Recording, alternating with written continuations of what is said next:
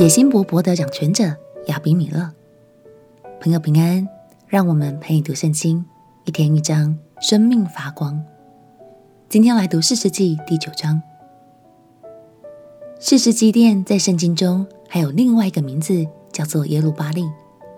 他生了七十个孩子之后，还另外与世界女子生了一个儿子，名叫亚比米勒。他就是今天故事中的主角。亚比米勒是个渴望掌握王权的人，甚至还为了巩固权力，不惜杀害了自己的兄弟们。虽然亚比米勒称心如意治理了以色列三年，但最终亚比米勒仍旧要面对自己一切的错误。一起来读士师记第九章。士师记第九章。耶路巴利的儿子亚比米勒到了示剑见他的众母舅，对他们和他外祖全家的人说：“请你们问示剑的众人说，是耶路巴力的众子七十人都管理你们好呢，还是一人管理你们好呢？你们又要纪念我是你们的骨肉。”他的众母舅便将这一切话为他说给示剑人听，示剑人的心就归向亚比米勒。他们说。他原是我们的弟兄，就从巴利比利土的庙中取了七十舍克勒银子给亚比米勒。亚比米勒用以雇了些匪徒跟随他。他往厄弗拉到他父亲的家，将他弟兄耶路巴利的众子七十人都杀在一块磐石上，只剩下耶路巴利的小儿子约坦，因为他躲藏了。示剑人和米罗人都一同聚集。往示剑橡树旁的柱子那里立亚比米勒为王。有人将这事告诉约坦，他就去站在基利心山顶上，向众人大声喊叫说：“示剑人呐、你们要听我的话，神也就听你们的话。有一时，树木要高一树为王，管理他们，就去对橄榄树说：‘请你做我们的王。’橄榄树回答说：‘我岂肯止住供奉神和尊重人的油？’”飘摇在众树之上呢。树木对无花果树说：“请你来做我们的王。”无花果树回答说：“我岂肯止住所结甜美的果子，飘摇在众树之上呢？”树木对葡萄树说：“请你来做我们的王。”葡萄树回答说：“我岂肯止住使神和人喜乐的新酒，飘摇在众树之上呢？”众树对荆棘说：“请你来做我们的王。”荆棘回答说：“你们若诚诚实实的高我为王，就要投在我的印下；不然，愿火从荆棘里出来，烧灭黎巴嫩的香柏树。现在你们立亚比米勒为王，若按诚实正直善待耶路巴力和他的全家，这就是酬他的劳。从前我父冒死为你们征战，救了你们脱离米甸人的手。你们如今起来攻击我的父家。”将他众子七十人杀在一块磐石上，又立他婢女所生的儿子亚比米勒为示剑人的王。他原是你们的弟兄。你们如今若按诚实正直待耶路巴力和他的家，就可因亚比米勒得欢乐，他也可因你们得欢乐。不然，愿火从亚比米勒发出，烧灭示剑人和米罗众人；又愿火从示剑人和米罗人中出来。烧灭亚比米勒，约坦因怕他弟兄亚比米勒，就逃跑来到比尔，住在那里。亚比米勒管理以色列人三年，神使恶魔降在亚比米勒和示剑人中间，示剑人就以诡诈待亚比米勒，这是要叫耶路巴力七十个儿子所受的残害归于他们的哥哥亚比米勒，又叫那流他们血的罪归于帮助他杀弟兄的示剑人。是见人在山顶上设埋伏，等候亚比米勒。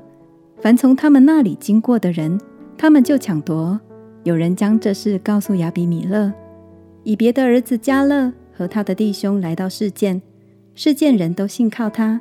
示剑人出城到田间去，摘下葡萄、踹酒，设摆筵宴，进他们神的庙中吃喝，咒诅亚比米勒。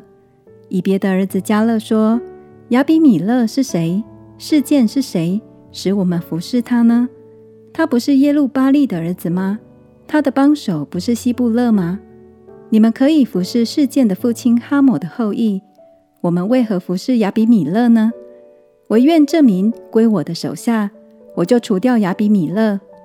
加勒又对亚比米勒说：“增添你的军兵出来吧。”义宰希布勒听见以别的儿子加勒的话，就发怒，悄悄地打发人去见亚比米勒，说：“以别的儿子迦勒和他的弟兄到了示剑，山或城中的民攻击你。现在你和跟随你的人今夜起来，在田间埋伏，到早晨太阳一出，你就起来闯城。迦勒和跟随他的人。”出来攻击你的时候，你便向他们见机而作。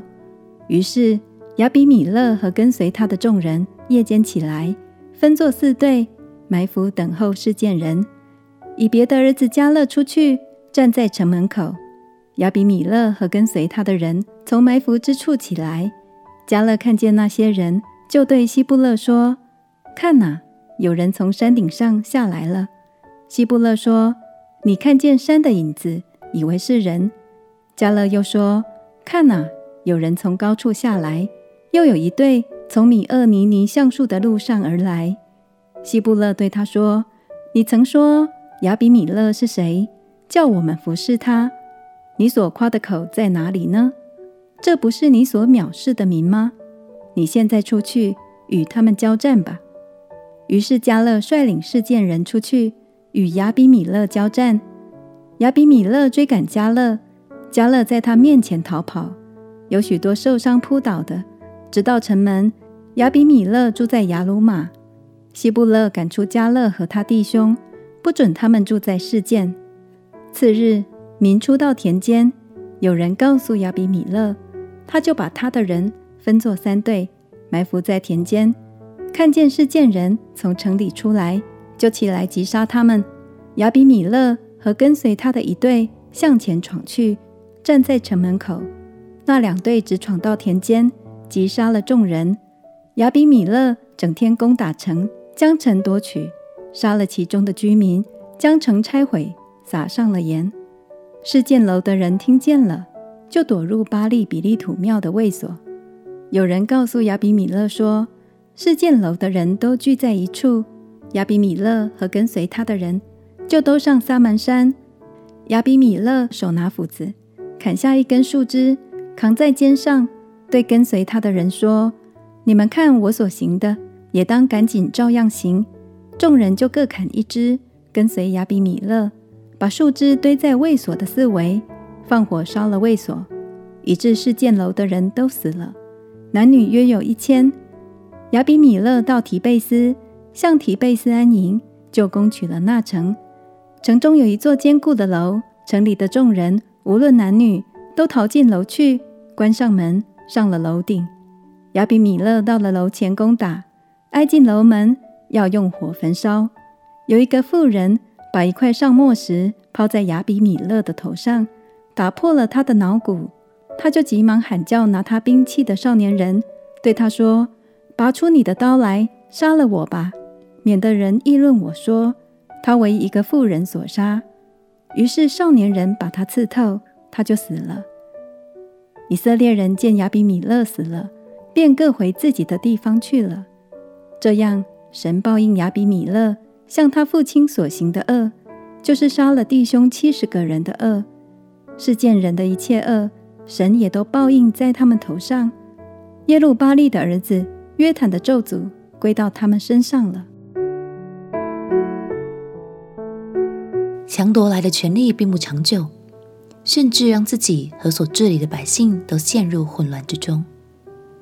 最后，我们可以看到亚比米勒很悲惨地为自己的罪付上了极大的代价。亲爱的朋友，世界上有好多吸引我们目光的事，例如权力、金钱、名声等等。但是否要将目光转向神，做神所喜悦的事？过合神心意的生活，都是我们可以选择的哦。加油，让我们一起做出正确的选择，活出丰盛又充满祝福的人生。我们亲爱的歌，亲爱的耶稣，我要选择跟随你的脚步，也在各样事上活出合你心意的样式。祷告奉耶稣基督的圣名祈求，阿门。祝福你靠着神爱的话语，活出丰盛又充满意义的人生。陪你读圣经，我们明天见。耶稣爱你，我也爱你。